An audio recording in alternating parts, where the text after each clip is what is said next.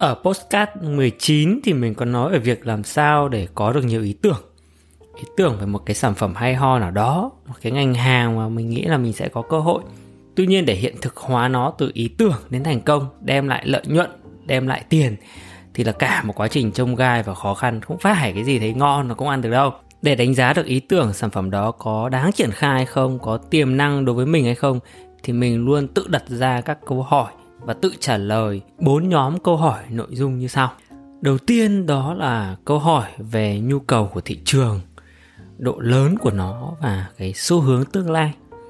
Có rất là nhiều người khi bắt đầu kinh doanh rất là hứng khởi với cái khúc này vì nó rất là phê, đếm cua trong lỗ mà. Ví dụ như một anh bạn hỏi mình là Ờ anh ơi, em lao vào ngành thời trang được không? Em thấy Shopee bán khủng quá, thời trang nam nữ hơn hai nghìn tỷ doanh số một tháng. Mình cần một phần trăm thôi là có hai mươi tỷ một tháng rồi. Nghe rất là phê đúng không? Rồi một bạn khác phân tích với mình, Việt Nam có một trăm triệu dân số, ai chả phải tắm xà bông. Nếu mà một người mua một bánh xà bông thiên nhiên của em thì em lãi năm nghìn một chiếc bánh xà bông thôi, thì em có năm trăm tỷ một tháng rồi. Và dùng họ dùng hết họ lại mua mới. Thì cái kiểu mà đếm cua trong lỗ này thì nghe rất là quen quen. Nhưng mà tuy nhiên thì đời không như là mơ, tình không như là thơ, mật ngọt thì ruồi nhiều. Nếu các bạn không phải là con ruồi nhanh nhất, bay khỏe nhất, mồm rộng nhất thì chưa chắc đã húp được tí mật nào đâu. Nếu nói về tiềm năng đơn giản như vậy thì ai chả giàu, ai chả đi bán xà phòng với quần áo, có cái gì khó hơn hay không? Thì mình nghĩ đó chính là cái câu hỏi thứ hai. Cái câu hỏi này khó hơn này, là hãy liệt kê ra những cái điểm mạnh của bạn mà có thể tốt hơn đối thủ, tốt hơn thị trường hiện tại. Và sản phẩm của bạn có cái thiết kế gì, có cái công năng gì khác biệt hay không? Mà tại sao khách hàng lại phải trả tiền cho bạn để mua sản phẩm này của bạn? Và thậm chí là có thể khách hàng phải trả tiền cao hơn. Đặt ngược lại cái ví dụ đầu tiên, đó là nếu mà mình bán xà bông thì mình có thể làm gì tốt hơn được Lifebuoy hay là Safeguard. Họ bán mười hai nghìn một bánh xà bông đầy trong siêu thị, và họ chạy quảng cáo tê vê xê một trăm triệu mỗi ngày, và ai cũng biết đến cái thương hiệu này. Bạn ấy bảo ờ em làm xà bông thiên nhiên, xà bông như kiểu xà bông nghệ, xà bông mướp đắng đấy. Vậy thì bạn có tốt hơn cái shop a bê xê đang ở trên Shopee hay không? Họ đang bán hơn hai mươi nghìn đơn hàng một tháng và cũng làm thương hiệu tốt, truyền thông rất tốt, với giá là hơn ba mươi nghìn một cái bánh xà bông. Họ có rất nhiều kênh TikTok khủng. Thì em, bạn ấy bảo là thì em có thể bán rẻ hơn, em bán hai mươi lăm nghìn, hai mươi bảy nghìn một bánh xà bông chẳng hạn. Thì chất lượng sản phẩm của em có tốt hay không? Làm sao để khách hàng thấy được nó? Liệu rẻ hơn vài nghìn có thể giúp em bán được nhiều hơn hay không? Hãy thử đặt mình vào chính khách hàng xem là thực sự họ có ồ òa không khi mà mua sản phẩm của bạn. Mình luôn nói với mọi người rằng đừng bán những cái sản phẩm mà quá standard, quá phổ thông, ai cũng có thể bán được. Hãy thử tìm ra những cái sản phẩm ngách một chút, đặc biệt một chút, cải tiến một chút. Giá có thể cao hơn một chút nhưng bạn sẽ có thể bán giá tốt hơn rất nhiều mà cạnh tranh lại giảm đi đáng kể. Ví dụ tháng bảy năm hai không hai mốt mình triển khai bán cái ổ cắm điện CuberZ Soptida ở Việt Nam đấy. Thì lúc đó thì mình nghiên cứu thị trường ổ cắm điện rất là tiềm năng, cũng đếm cua trong lỗ là ừ, nhà nào chả cần có ổ cắm điện, thì nhu cầu nó rất là lớn. Tuy nhiên khi mà lựa chọn từ cái tiềm năng đó đến một cái sản phẩm phù hợp thì mình không phải là ở cái ổ cắm điện nào mình cũng chọn, là mình tìm được một cái ổ cắm điện nó khác biệt hơn hoàn toàn so với các ổ đang bán trên thị trường Việt Nam. Nó đẹp hơn, nó trắng muốt, rồi thiết kế tối giản theo kiểu Apple. Nhưng đặc biệt nó lại có cái thêm cái tính năng sạc u ét bê và có thể sạc nhanh Type C hai mươi oát. Giá thì mình định vị là nó cao hơn thị trường hiện tại, nhưng mà nó có nhiều điểm khác biệt thì mình có cơ sở để bán được. Mình có một cái điểm mạnh là mình lựa chọn sản phẩm rất là kỹ càng, và thực sự nhiều điểm ăn tiền thì mình mới chơi. Thế nên là khi mà kéo cái con sản phẩm đấy về và triển khai thì mình thấy ơ nó cũng có vẻ thuận lợi đúng theo cái, cái điểm mạnh của mình. Mình cũng có điểm mạnh về kho hàng rộng, đã từng bán rất nhiều sản phẩm rồi, rồi cũng có vốn lớn để xoay vòng và có thể triển khai mạnh ngay từ đầu. À, lợi thế về design, thiết kế cũng rất là quan trọng trong thương mại điện tử. Một cái hình ảnh đẹp hiệu quả hơn hàng trăm lời nói. Không ai có nghĩa vụ phải hiểu rằng bạn xinh đẹp, đáng yêu thế nào trong khi bạn mặc một bộ đồ lượm thuộm đầu tóc với chả chải chuốt gì cả. Cho nên với bất kỳ sản phẩm nào mình tìm hiểu thì mình luôn luôn tìm trên Taobao, trên Timo. Đánh giá tiềm năng sản phẩm cũng dựa rất nhiều vào cái hình ảnh bìa của sản phẩm. Nó mà có ấn tượng với mình, mình có ham muốn kích vào cái ảnh đó, thì đó là một trong những cái thành công của sản phẩm. Và khi lôi về Việt Nam thì mình cũng cố gắng thiết kế làm đẹp được như vậy, xê tê a cao được như vậy. Quay trở lại cái case ổ cắm điện thì so với cái thời điểm tháng bảy hai không hai mốt thì trên Shopee có rất là nhiều các cái bên họ bán ổ cắm điện. Ví dụ như là một nhãn tên là L, một nhãn tên là H, một nhãn tên là D. Tuy nhiên thì mình nhìn qua thì họ làm ảnh rất xấu, rất kém, không đặc biệt gì cả. Thế nên là mình thấy là ờ, đấy, đây cũng có thể là một cái điểm mạnh của mình để mình có thể làm tốt hơn những đối thủ đang bán ở trên sàn. Và thực sự thì mình luôn lấy những cái điểm mạnh của mình là mấu chốt để xác định là ờ, thực sự nó có tiềm năng hay không, nó có khả thi để triển khai hay không. Có một cái quy tắc tám mươi hai mươi mình hay áp dụng, đó là tìm hiểu và bắt chước tất cả các bên làm tốt sản phẩm đó tám mươi phần trăm và chỉ đổi mới khoảng hai mươi phần trăm sáng tạo ra từ nó thôi. tám mươi phần trăm sản phẩm giống với các đối thủ trên thị trường thì mình học được những cái tốt của họ, và khách hàng đã biết đến rồi, đã được educate rồi thì nó có luôn sẵn một cái luồng traffic dồi dào rồi. Còn hai mươi phần trăm đổi mới, đó là hai mươi phần trăm khác biệt để mình có thể kéo traffic, mình sẽ phải lôi kéo khách hàng từ các sản phẩm sẵn có đó sang sản phẩm của mình. Thì cái khả năng mà bị fail, khả năng mà tung sản phẩm ra thì không ai mua thì nó ít hơn. Cái ổ cắm điện ấy, lúc đầu mình vào thị trường mình nghiên cứu nó có đâu đó khoảng ba mươi nghìn lượt tìm kiếm cái từ khóa đó, và có khoảng ba bốn cái thương hiệu làm cái keyword đó, từ khóa đó. Chỉ mất độ vài tháng mình kéo cái thị phần của mình từ năm phần trăm, mười phần trăm lên bốn mươi phần trăm, lên năm mươi phần trăm cái tháng gần nhất. Mình chuyển dịch từ cái nhu cầu ổ điện đã có sẵn sang nhu cầu mua một con sản phẩm ổ điện nó có đẹp hơn, nó có chức năng tốt hơn, nó gọn gàng hơn thì chính là cái con của mình.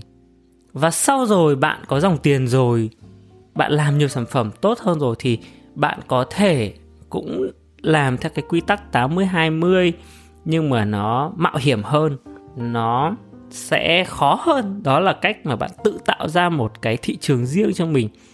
Có thể đổi tám mươi hai mươi thành tám mươi phần trăm đổi mới, innovation, khác biệt, và hai mươi phần trăm dựa trên sản phẩm có sẵn. Một trong số các cái sản phẩm kiểu như thế này thì đó chính là cái con máy in nhiệt đơn hàng Shopee, Shoptida của mình năm hai không một chín mình làm. Khi mình lao vào thị trường thương mại điện tử năm hai không một chín thì mình không phải là người làm tốt đâu, mình cũng mới học thôi. Tuy nhiên thì cái sản phẩm của mình sau khi mình thấy nghiên cứu, thấy tiềm năng và mình triển khai ấy, thì mình thấy là cái điểm mạnh, một trong những cái điểm mạnh nhất của mình ở cái thời điểm đó là cái sản phẩm này nó chưa có ai bán, là những cái từ khóa máy in nhiệt, máy in đơn hàng là chưa có ai search, đại loại là chả có ai làm cả. À, do đó thì ngay kể cả mình có chưa làm tốt lắm ấy, thì mình vẫn rất dễ vào top một, như kiểu là thằng chuột thì làm vua xứ mù ấy. Và cái sản phẩm đó nó đến tám mươi phần trăm là khác biệt, và nó chỉ dựa trên một cái nhu cầu tiềm ẩn là hai mươi phần trăm những người mà in đơn hàng. Họ in từ máy in laser, họ sẽ chuyển sang một cái sản phẩm hoàn toàn mới là máy in nhiệt để in đơn hàng và xong dán luôn á. Thì đấy sẽ là những cái lựa chọn mà rủi ro hơn. Nhưng tuy nhiên rủi ro hơn thì nó lại có một cái uh, thành quả thì nó dễ dàng lên top một hơn và ghi nhớ vào đầu của người mua thương hiệu tốt hơn. Và nói thêm về điểm mạnh của mình là so với các đối thủ thì mình là người làm content tốt, mình viết bài từ Facebook cá nhân kéo về Shopee bán máy in.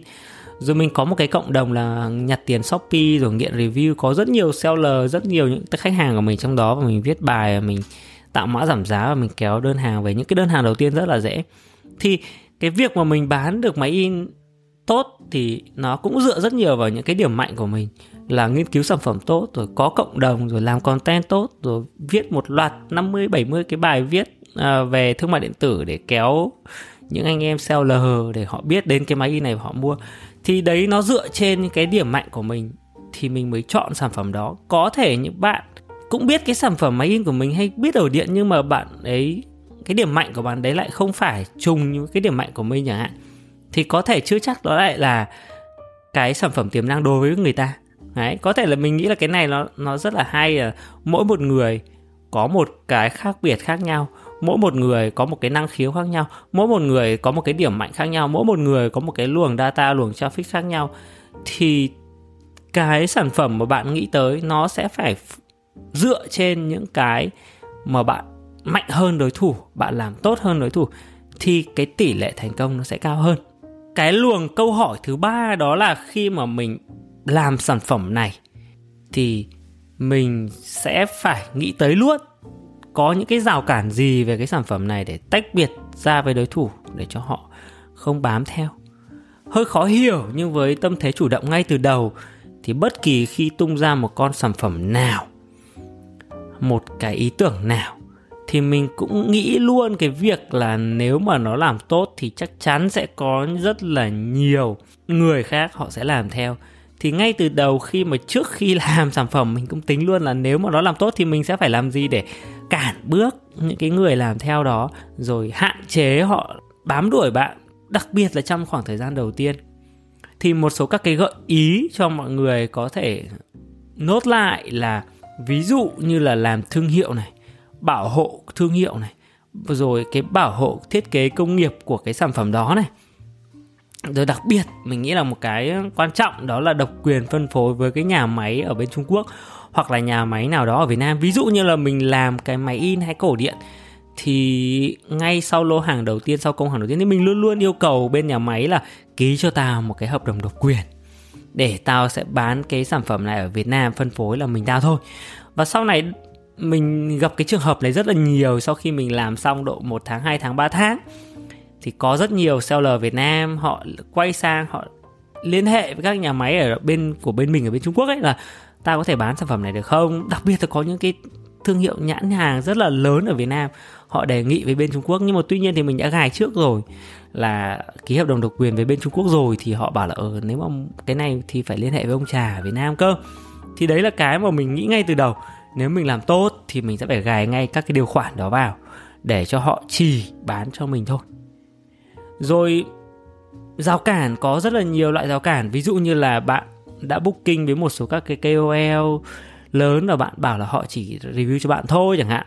Hoặc là bạn nhanh nhanh đẩy lên traffic lên top ngành, rồi bạn có được cái từ khóa đó, có cái sản phẩm đó với bạn P D ngành hàng á, thì sau này có một cái con sản phẩm mà nó cũng tốt và nó cũng làm như vậy, thì nhưng mà bạn đã chiếm được cái slot của cái vị trí ví dụ như là ổ cắm điện trong nhà, nhà cửa đời sống chẳng hạn, thì mỗi một cái kỳ campaign thì nó sẽ kéo một cái con sản phẩm ổ điện để vào trong trang chính.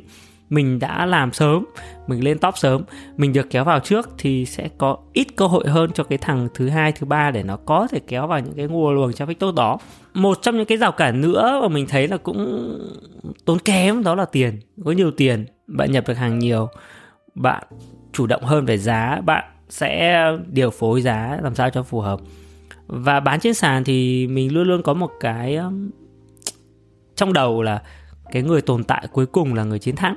Tức là có thể bạn bán sản phẩm này xong rồi nhiều người vào bán, xong rồi chiến tranh uh, nổ ra, rồi có thể người đến người đi, nhưng bạn là người cuối cùng giữ lại cái sản phẩm đó, thì lúc đó bạn có thể tăng giá và thành công hơn ở cái sản phẩm đó.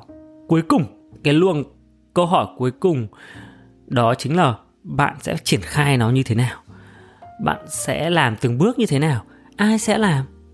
Ví dụ như là ai sẽ là người đàm phán ở Trung Quốc, ai sẽ là người thiết kế bao bì, rồi ai sẽ là người làm nhập khẩu, rồi khi mà có sản phẩm rồi thì làm traffic thế nào, làm content thế nào, vận hành thế nào, kho thế nào, tối ưu thế nào, chăm sóc khách hàng thế nào, traffic ở nguồn nào, group nào, booking K O L nào, rồi cái tệp khách hàng phù hợp với bạn nó ở đâu, rồi phải ở, viết nội dung như thế nào.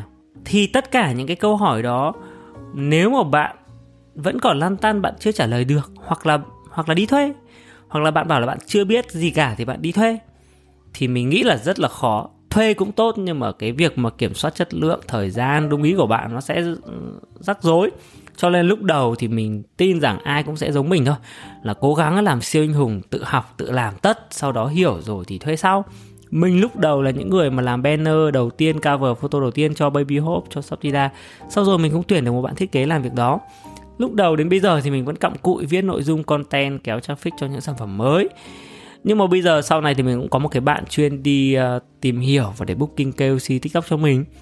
Rồi vận hành shop, rất nhiều shop rất ngây thơ rằng mình có cái sản phẩm rồi mình tìm một bên vận hành chuyên nghiệp, mình đi thuê họ và họ sẽ đẩy số cho mình, họ sẽ bán cho mình.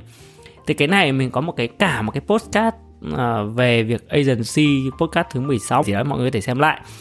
Cả nhà có thể quay lại nghe về nó. Ờ, nó không hồng như là mọi người nghĩ là cứ nghĩ thuê là được đâu. À, sau khi Sương Sương trả lời hết vài chục cái câu hỏi, vài trăm cái câu hỏi mình liệt kê ra từ đầu đến giờ, thì bạn sẽ thấy rằng nó sẽ không còn mù mờ nữa. Nó sẽ sáng cửa hơn để làm, cũng như là rõ ràng hơn để không làm.